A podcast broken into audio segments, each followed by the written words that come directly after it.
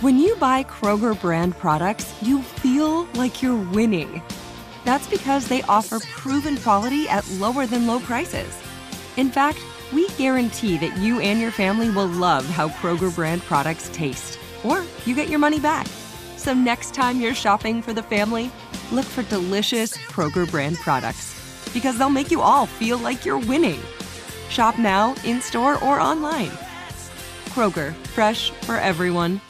The Hartford understands protecting your business with the proper insurance can be a challenge.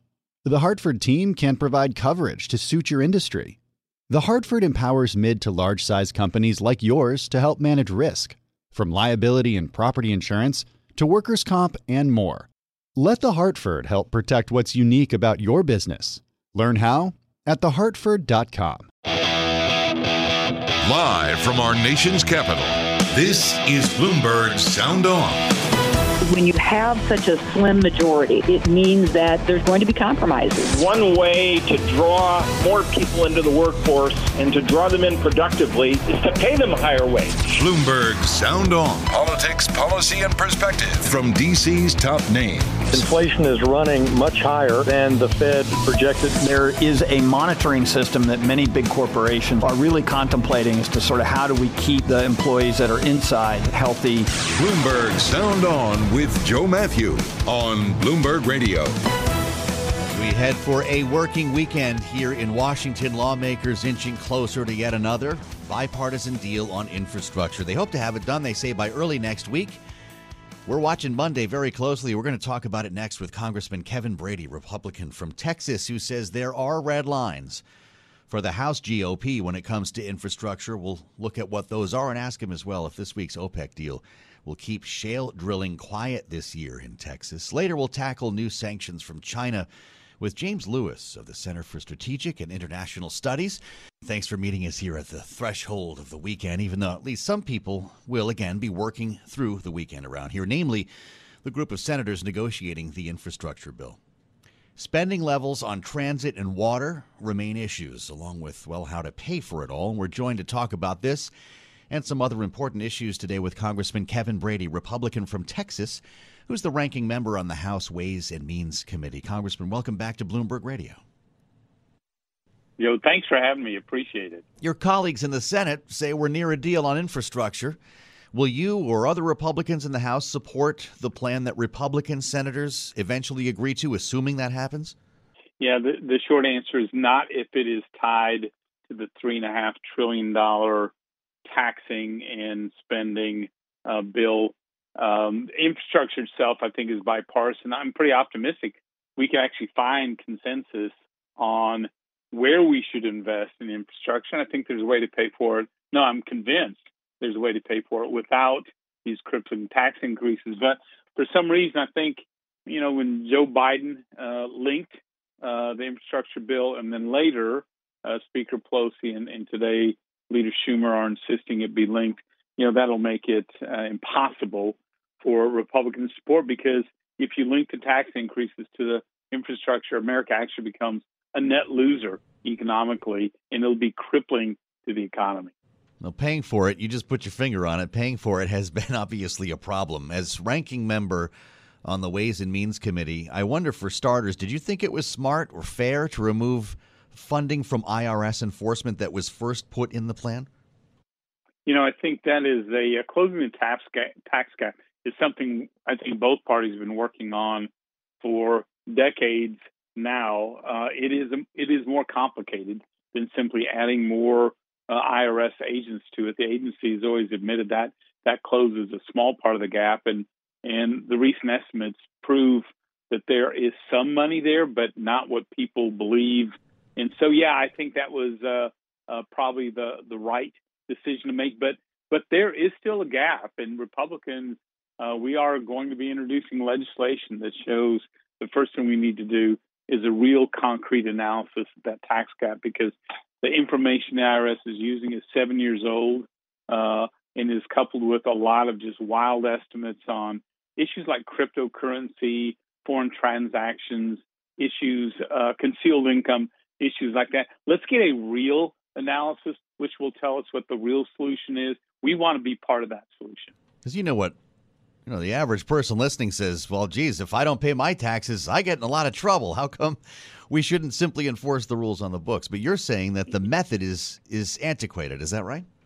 It, it really is, and it, it is difficult to determine what it is and where it comes from. One thing that's always struck me, the, the many years we've worked with IRS commissioners of both parties, is what they will tell you privately is what they need on in, in information reporting will be so intrusive on families and farmers and local businesses that they they've never really proposed it because the American people won't stand for it. And I think the, their recent proposal to uh, force banks to report the the uh, uh, total transactions in your personal bank account or your business bank account and the react strong reaction against that is an example. So we've got to find a way to do this, but I don't think adding 40,000, 80,000 new IRS agents is going to get the job done. So then the big question, Congressman, how do we pay for it? Well, the good news is that was only a small part of uh, the pay for fors for that. Um, they've got a laundry list of about a dozen or so. Uh, some of them more real than others, uh, and I think the Senate is trying to work through what are budget gimmicks and what are real pay fors.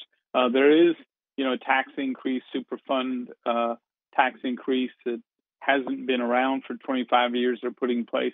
That's going to have a damaging effect on workers in uh, chemical companies and refineries, for example. But I think they have the ability to close that that gap on funding. Uh, the IRS was only a small part of it. Is the funding side adequate? We've heard complaints by some members, at least those negotiating the deal, Congressman, that there's not enough for water or sanitation. There might not be enough for mass transit, according to another. You know, I think in effect of doubling the investments, uh, federal investments in all that infrastructure and the true infrastructure we're looking at um, is a would be the largest increase ever, frankly, in infrastructure. Comes at a time when you know, we hope to get the economy back on track. Uh, there'll be lots of growth. These investments, I think, long term, are very helpful. So yeah, I do think the investment's adequate. It's a it's it's it's a major uh, surge in spending. We're talking with Congressman Kevin Brady, Republican from Texas, here on Bloomberg Sound On. It's been a bumpy week for oil, Congressman. I'm sure I don't need to tell you. Uh, we're we're stabilizing today, back above seventy-one dollars a barrel at least for now. Uh, but we were below 70 earlier this week. Now that OPEC has reached a deal on production, I wonder where does that leave shale producers in your state? Can they afford to drill in this environment, or is there no point? You know, in short, they can. Uh, I think the big they've got uh, at at sixty and seventy dollars. Certainly, they can and they will, and we're seeing uh, that beginning to reopen. I think, though, you know, the, the biggest obstacles to face.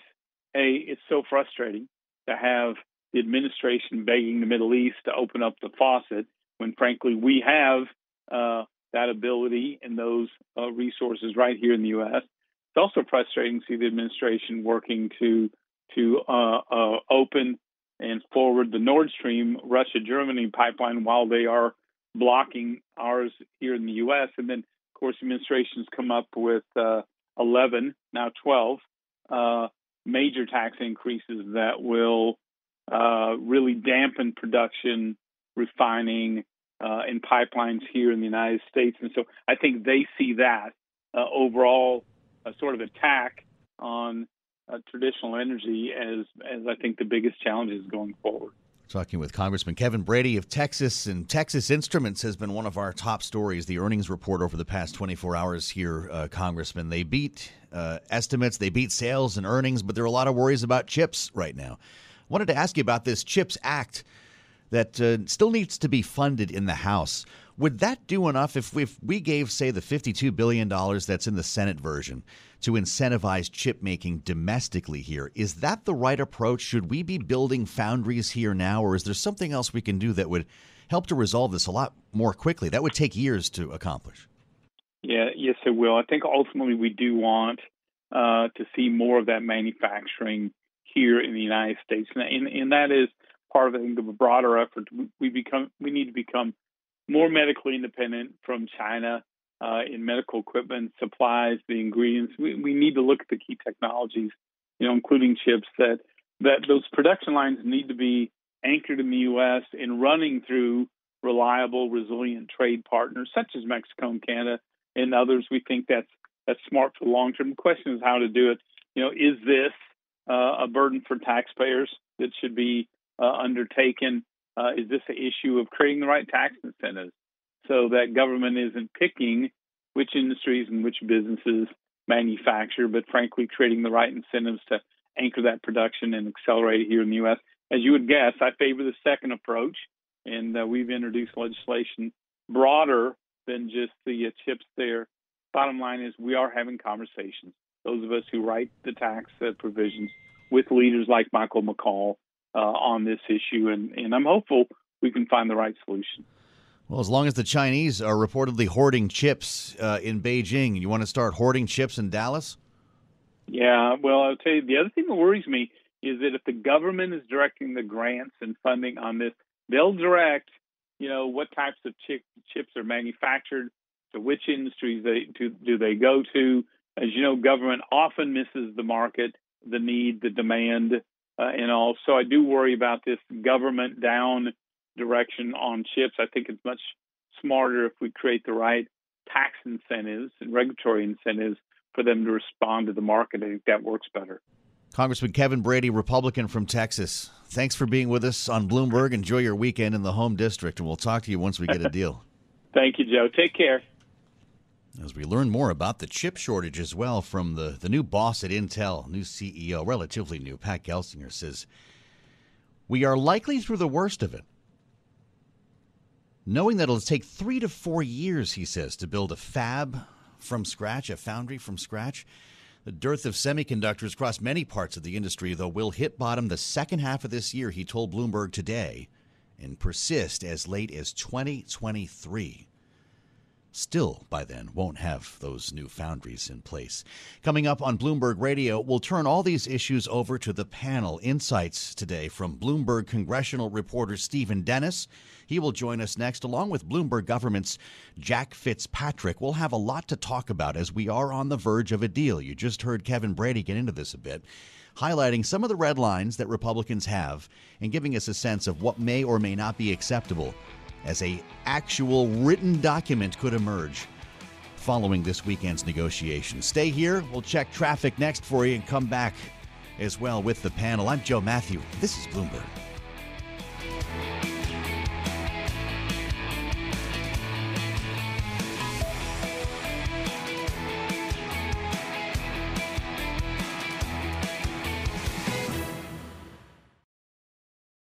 Top Thrill 2 is like no other course. Two 420-foot vertical speedways, three launches. All right, let's talk strategy. Copy that, driver. Go for maximum acceleration off the start. Roger that. You've got a short straightaway to push from 0 to 74 on the first vertical speedway. And what about the rollback? Rollback will set you up for an explosive reverse climb 420 feet in the sky so you reach 0 G's in total weightlessness. 420 feet of straight-up speed. Let's get it. Top Thrill 2, the world's tallest and fastest triple launch strata coaster. Get your tickets at cedarpoint.com. This is Bloomberg Sound On with Joe Matthew on Bloomberg Radio. Keep hearing how close they are in the Senate to a deal on infrastructure, another deal. But after hearing from Congressman Brady, you realize there are still some big items to negotiate. White House Press Secretary Jen Psaki was asked about one of them today spending on transit, whether there's a red line there for President Biden. I'm not setting red lines here, but we are confident that they can work through uh, the funding issues and the, the, breakdown of funding issues uh, between Democrats and Republicans over the coming days. So let's get into it with Bloomberg congressional reporter Stephen Dennis and Bloomberg government's Jack Fitzpatrick. Both join me in studio this Friday. Welcome. It's great to have both of you. Stephen, lawmakers sound optimistic when we talk to them for the most part, but how close are we to having something on paper? Yeah, I think we're a lot closer than we were a few weeks ago. Uh, they've resolved a lot of the bigger questions, like how they're going to pay for this largely. And, you know, they got rid of some contentious items like ramped up IRS tax enforcement and hiring lots and lots of new IRS agents, which caused heartburn on the right. Now you have heartburn on the left. You have some some Democrats who are saying, "Hey, uh, when they're looking at the fine print behind the scenes, saying, "Look, this is not enough of a guarantee that transit's going to get the 20 percent in the future years that we want to make sure it gets." Instead of 18%. Now, that sounds like a really small discrepancy, but you know the numbers that they're talking about are so big here. We're talking about billions of dollars. It might be the difference between whether or not your project in Ohio or sure. Delaware gets money or not. Yeah. Uh, it gives you a sense of you know what the personal priorities are here at, at this point, Jack. But I wonder, uh, does anything that does not end up in the bipartisan deal end up in reconciliation? In other words, you're going to get it at some point we're just not sure which package it'll be in. Well, that's the catch all, that $3.5 trillion bill that Democrats are, are going to do. Um, I, I don't know if every single transit priority would necessarily get in there. There's a lot left uh, that's up in the air. Really, they've described that next reconciliation bill as the human infrastructure one. Yeah. A lot of Biden's proposals that Republicans didn't want to try to fit into a, a quote unquote infrastructure bill. Uh, so, yeah, if you're a, a Democrat, I think it's hard hard to argue, oh, they're just playing small ball, even if you thought they went too small on the infrastructure package, particularly because uh, Speaker Pelosi has said she's going to require that next big bill before she even allows this infrastructure bill to go. But yeah, I mean, when you get into the details, some things could fall through and some members could be unhappy, and then the margins are so close in both chambers, it, it's, it's going to be a challenge. There is kind of a gentleman's agreement here between the president, however, and these Republican negotiators yeah. that whatever subject matter ends up in the bipartisan package will not be reopened and added to in the reconciliation package, which is why the fight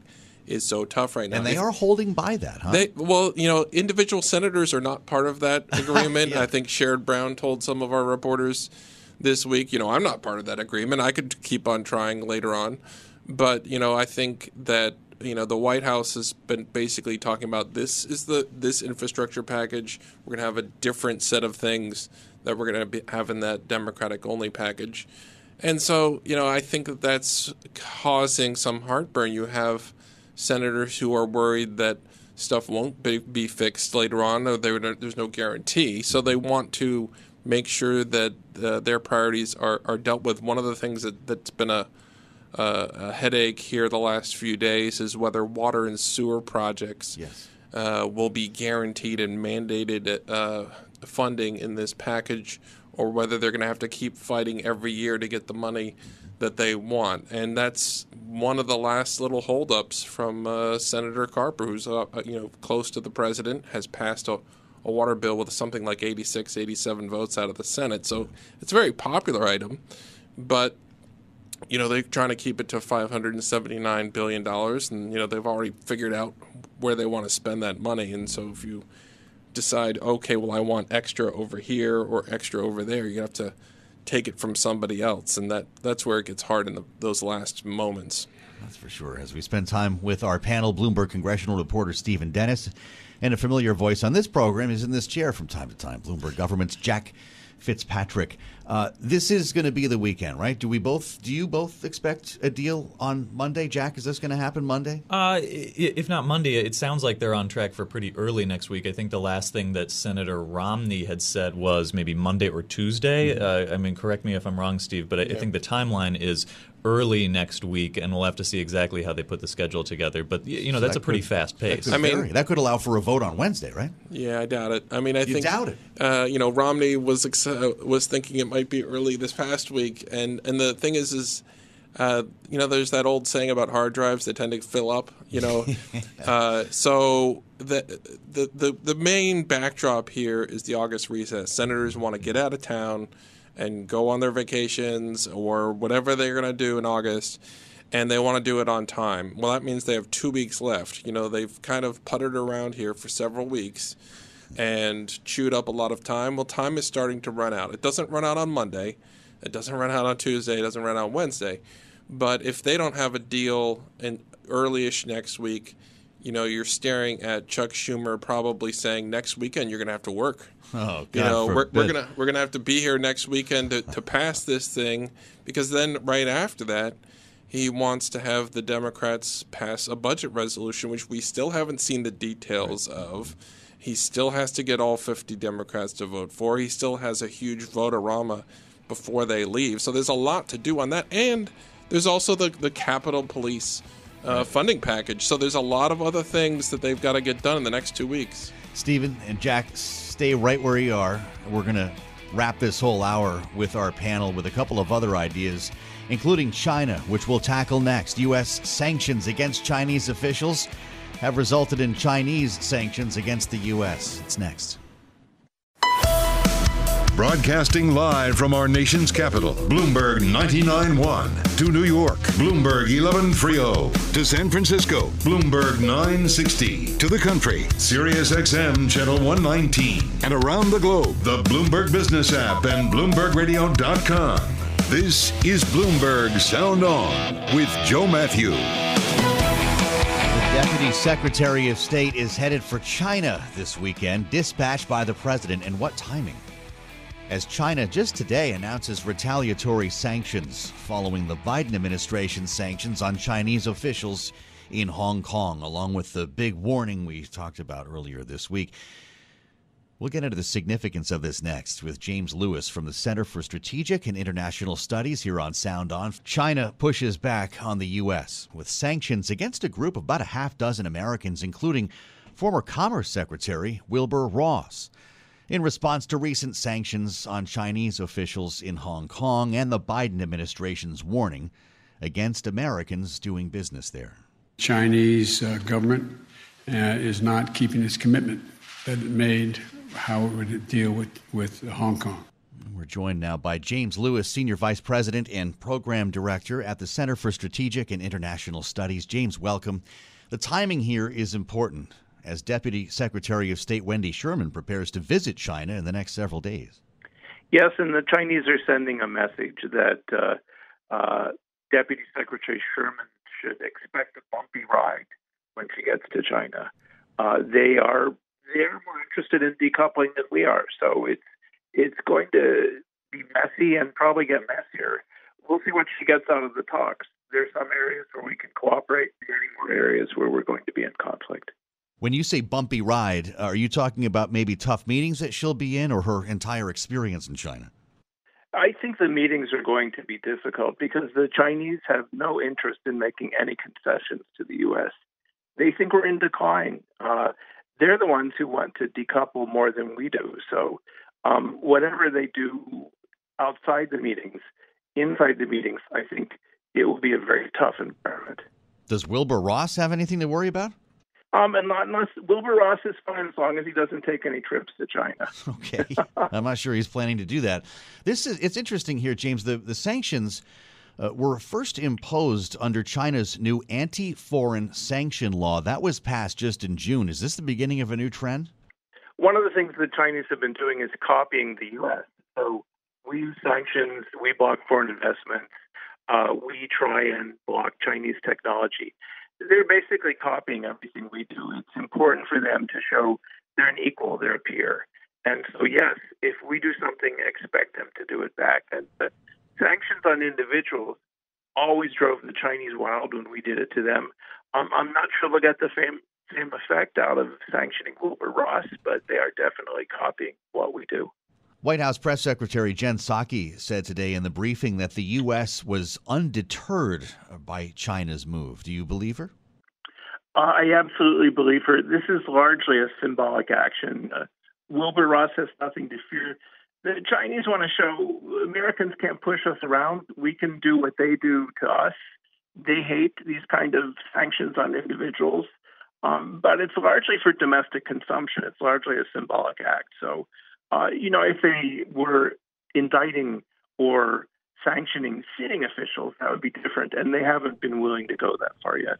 We're talking with James Lewis, Senior Vice President, Program Director at the Center for Strategic and International Studies, following the sanctions uh, announced by China against a group of Americans, about a half dozen of them, including former Secretary Wilbur Ross. Uh, James, some of the other stuff we've seen the actions from the Chinese against their own companies, essentially, with an effort to get to American investors. We've seen a crackdown on U.S. listings of Chinese companies. We've seen them crack down on big tech in their own country that is hurt stocks here owned by Americans, ADRs owned by Americans. Wouldn't you suggest those are much more detrimental, much more meaningful actions against the U.S. than these sanctions? Sanctions, the moves against Chinese companies listing in the United States, uh, the crackdown on Chinese tech companies, it's all part of a larger effort by President Xi to extend control and to push back on what they see as American interference. So this is only the start. Uh, China wants to decouple more than we do. China wants to get the U.S. out of its internal affairs, and that might mean um, forcing companies to list in Shanghai rather than New York. Yeah. Not in the interest of stock owners, not in the interest of Chinese companies, but it's in the political interest of the Chinese Communist Party. James, getting back to where we started this whole conversation, the visit by Deputy Secretary of State Wendy Sherman. She'll be leaving this weekend for China. What might she accomplish or even try to accomplish? And could that lead to a meeting between President Xi and President Biden? The Chinese definitely want a summit. They're a little miffed that uh, President Biden uh, met with Vladimir Putin and not with Xi. It's you know, they say we're a great power too. Why are you ignoring us? So they they want to summit, and that gives uh, Deputy Secretary Sherman a little leverage, not a lot. There's a couple areas where we probably will want to cooperate. The Chinese may be willing to do something on climate change. They're probably interested in seeing North Korea be a little more stable. So there's places where we have some overlap, where there's a potential for some progress. But in general, uh, this is going to be a tough series of talks. The Chinese are going to come in asking Sherman to confirm that they're not not only a peer, they're actually superior. So they they've actually said we want to reinforce America's understanding of China's new position in the world, and that means tough talks, any concessions on from the Chinese on trade, on cyber spying, on technology but maybe we can make some progress on Korea and climate change because that's the, probably the only two places where we have shared interests. James Lewis, Senior Vice President, Program Director at the Center for Strategic and International Studies. We thank you for your time today on Bloomberg Radio. A statement from the Chinese embassy quote, the U.S., it reads, has concocted the so called Hong Kong Business Advisory to groundlessly smear Hong Kong's business environment and illegally impose sanctions on several officials. It goes on to say, in response to the erroneous practice on the U.S. side, well, China's decided to take reciprocal countermeasures, unquote. You might have heard earlier on Bloomberg Radio, a Bloomberg report that the PRC is considering asking tutoring companies there to turn nonprofit. It made a mess of stocks in those companies. TAL Education Group was down over 70% today. New Oriental Education and Tech Group down over 50%. And Chinese ADRs were down hard again. Today, Alibaba down 4%, JD down 5%, Tencent down 4%, Pinduoduo down 7 I could go on. It was steep selling and steep losses continue in shares of Chinese based companies. Coming up, we'll talk about this and what to expect next week here in Washington inside the Beltway with a lot on the line as we bring back Bloomberg congressional reporter Stephen Dennis and Bloomberg government's Jack Fitzpatrick next on Bloomberg Sound On. Stay with us. We'll check the markets and traffic next. I'm Joe Matthew. This is Bloomberg.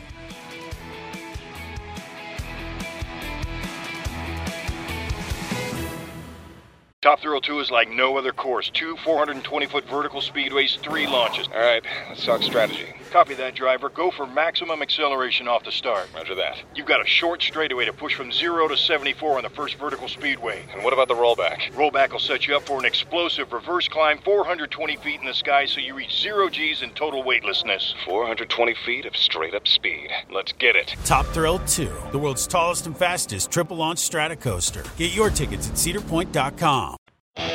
This is Bloomberg Sound On with Joe Matthew on Bloomberg Radio. Thanks for being with us and good Friday. Bloomberg Sound On. It's brought to you by Withum, a forward thinking advisory and accounting firm offering industry expertise and innovative solutions for your business. Experience the Withum way innovative, adaptive, effective, trusted. Visit withum.com for more. Next week should be one to remember around here in Washington as the Deputy Secretary of State heads for China. We were just discussing that with James Lewis. An infrastructure bill is expected to emerge from negotiations at some point. And oh, then, then there's the debt ceiling.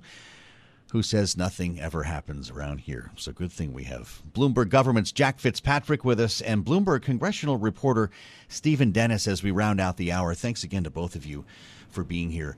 Uh, Jack, I don't know if you heard our conversation with James Lewis, but there are deep concerns about China on both ends of Pennsylvania Avenue, and we've got retaliatory sanctions in place today. Of course, President Biden was talking about doing business in Hong Kong and implementing sanctions against Chinese officials there uh, just about a week ago.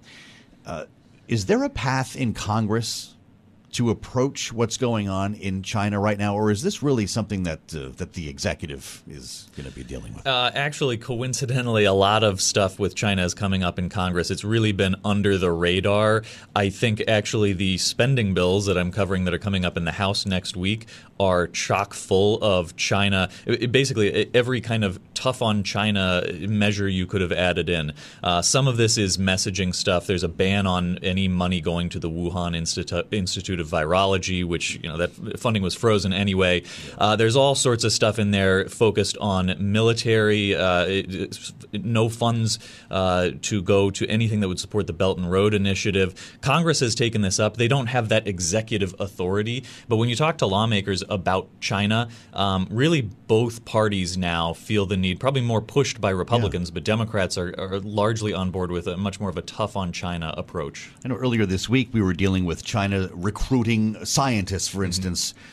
From the U.S., Stephen, it is one of those few bipartisan issues, I guess, on Capitol Hill. Oh yeah, and, and you know the Senate's already passed this big semiconductor slash China bill aimed at trying to bring back some uh, chip plants to the United States. Yes. You know, Chuck Schumer was in New York uh, touting the plans for an expansion of a chip factory there. Th- this is uh, something where I think the Republicans saw it as something they could run against Biden on in, in the midterms, and the Democrats were like, well, we're going to get out in front of that and we're going to put it on the floor and you know got a big vote in the Senate. There's still kind of a messy situation in the House as far as the path forward for that bill. But you know, there's tens of billions of dollars in there for science, for research, for uh, semiconductors. So I, I do see uh, this is, is, is, something that really does have bipartisan support. When you have chips shutting down, you know, truck plants and car yes. plants all over the country, they're they're in red states and blue states, and those are jobs that uh, that uh, it, you know people want to make sure are back up and running quickly. Congresswoman Haley Stevens yesterday, a Democrat, and uh, Congressman Kevin Brady today, of course, a Republican and a, and a high-ranking Republican in the House, both got to this chip issue. Both pointed to jobs, just like Stephen did, Jack, to say, you know, GM shutting down for a week pickup truck production next week because of this. 13,000 jobs in Michigan on the line. This is this is a major political issue I suspect we'll be hearing about through the summer. Yeah, the chips issue in particular, because for one, there, there are national cons- security concerns when you allow uh, a critical object to be produced very heavily by a foreign entity with an right. adversarial government. But also, uh, the chips issue uh, gets into the uh, production shortages right now with vehicles. That's been a significant part of, uh, you know, uh, Jerome Powell even mentioned that as a contributing factor to the inflation that we've seen. Yep. It's a broad economic issue, and I think Steve's right that Republicans wanted to bring up China as a, a, something to bludgeon Democrats with, and largely Democrats have said no, we can't really cede that ground. We have to take some tough measures as well. well that's that's going to be something we're talking about next week once again, along with, of course, infrastructure. We touched on some of this. Uh, but I want to uh, get to some of the comments we heard today from Senator Bill Cassidy, who spoke with Bloomberg's David Westin, of course, Republican from Louisiana, speaking very optimistically, just smiling through the whole interview, but spoke specifically when David asked him about the, the matter of paying for all of this. Folks will always find a problem with our pay fors. They will always find a problem. On the other hand, um, um, we will have it paid for, and we will be able to not just pay for it, but point towards long-term gains the society will, the economy will benefit from, according to multiple economists across the political spectrum. That all sounds great, Stephen, but have we figured out how to pay for it? Yeah, I mean, you know, the the pay fors, I kind of call them couch cushion pay fors. The, the, the, this is not a whole lot of pain You know, pain is when you go out and you say, okay, we're going to cut Medicare providers or we're going to increase taxes on corporation XYZ. They didn't want to do that, so they looked around for couch cushion money, money that isn't going to be spent anyways, and they could say, well, hey, look at this pot of money that I am going to quote unquote save. Um, or things that are probably going to happen anyways. There's a big you know, sort of a Medicare drug rebate rule, which is really hard to explain, but it involves pharmacy benefit management. uh, uh, companies that are sort of like the middlemen of the drug market. It, it, delaying that rule uh, or killing that rule saves a lot of money for the government. But it's sort of like it's not something that people are going to notice. Um, it hasn't been implemented, probably never was going to be implemented. Uh, it's going to be superseded by lots of other things. So, you know, uh, senators, uh, for as long as I've covered them, do not like to do things that cause their constituents pain. And so they've managed to cobble together, you know, half a trillion dollars or so of couch cushion money. And they can say, hey, we're not going to raise taxes. But, you know, somewhere, somewhere down the line, you're still going to have the fact that we have a gas tax revenue source that hasn't been increased since 1993 and cars are getting more fuel efficient or going electric, they haven't solved a long term problem here. This is sort of a very large can kick for about five years, and in about five years, we're all going to be having this discussion again of you know what do we do now that the electric cars are maybe instead of one or two percent, or maybe five or ten percent. Um, and so on. So, you know, it's, it, I, this is not like the deal that the Reagan cut with Tip O'Neill to, you know, sa- solve Social Security for 20 or 30 years. This is a five year type deal, maybe eight years.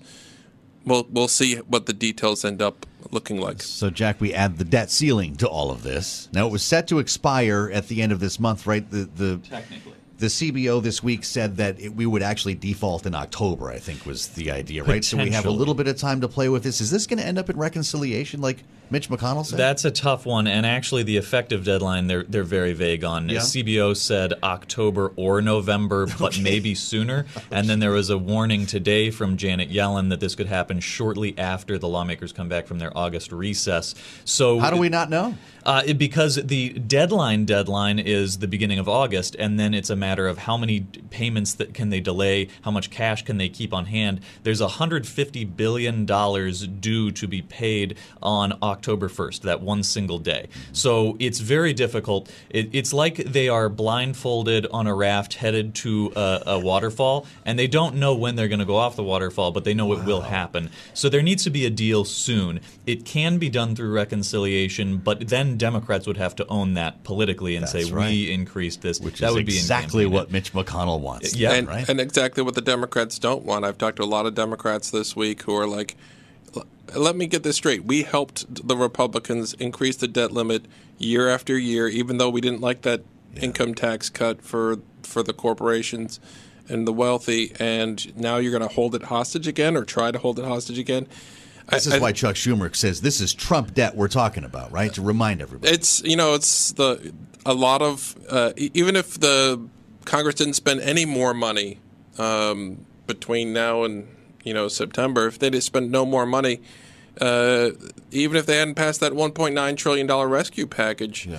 The, our annual deficits are a trillion dollars a year. They're eighty billion dollars a month on average. You need to raise the debt limit, or else you're going to have, you know, the, the, first default in history. Well, I mean, you know, you might not have a default on payments on interest on the debt, but you could say, okay, well, we can't make payroll uh, at, at certain departments, or the Social Security checks can't go out. I mean, th- th- we haven't had that kind of a situation where we've actually gone over the cliff. In 2011, we came very close, and the markets were rattled. Consumer confidence tanked. Uh, interest rates wobbled. Uh, we had a credit downgrade from one of the main credit rating agencies. It was not a great situation. Although the Republicans look back at that and they say, okay, well, we got a couple trillion dollars in spending cuts out of it over a decade. Mm-hmm. So they, you know, they're kind of of two minds of that. But, you know, right now the Democrats have the majority in both houses. They have the White House. They can use reconciliation. It's not a question of whether the debt limit's going to be raised. It's a question of when, how much, can they, how far can they kick the can on it this time? And they've got to get, uh, you know, on like everything else, they got to get Joe Manchin and Bernie Sanders. But and don't both of you everybody else guys, on board. having covered Washington for some time, think it's going to, it'll have to be lifted? It absolutely has, Has to. to. And It's every Democrat knows how. that, including Joe Manchin, who said there will not be a debt default. You heard it from Jack Fitzpatrick here and Stephen Dennis, our panel today. I'm Joe Matthew. Have a great weekend. See if we get some news on Monday. Stay with us. I'm Joe Matthew. Top Thrill 2 is like no other course. Two 420 foot vertical speedways, three launches. All right, let's talk strategy. Copy that, driver. Go for maximum acceleration off the start. Roger that. You've got a short straightaway to push from 0 to 74 on the first vertical speedway. And what about the rollback? Rollback will set you up for an explosive reverse climb 420 feet in the sky so you reach 0 G's and total weightlessness. 420 feet of straight up speed. Let's get it. Top Thrill 2, the world's tallest and fastest triple launch strata coaster. Get your tickets at cedarpoint.com. The Hartford understands protecting your business with the proper insurance can be a challenge. The Hartford team can provide coverage to suit your industry. The Hartford empowers mid to large size companies like yours to help manage risk, from liability and property insurance to workers' comp and more. Let The Hartford help protect what's unique about your business. Learn how at thehartford.com.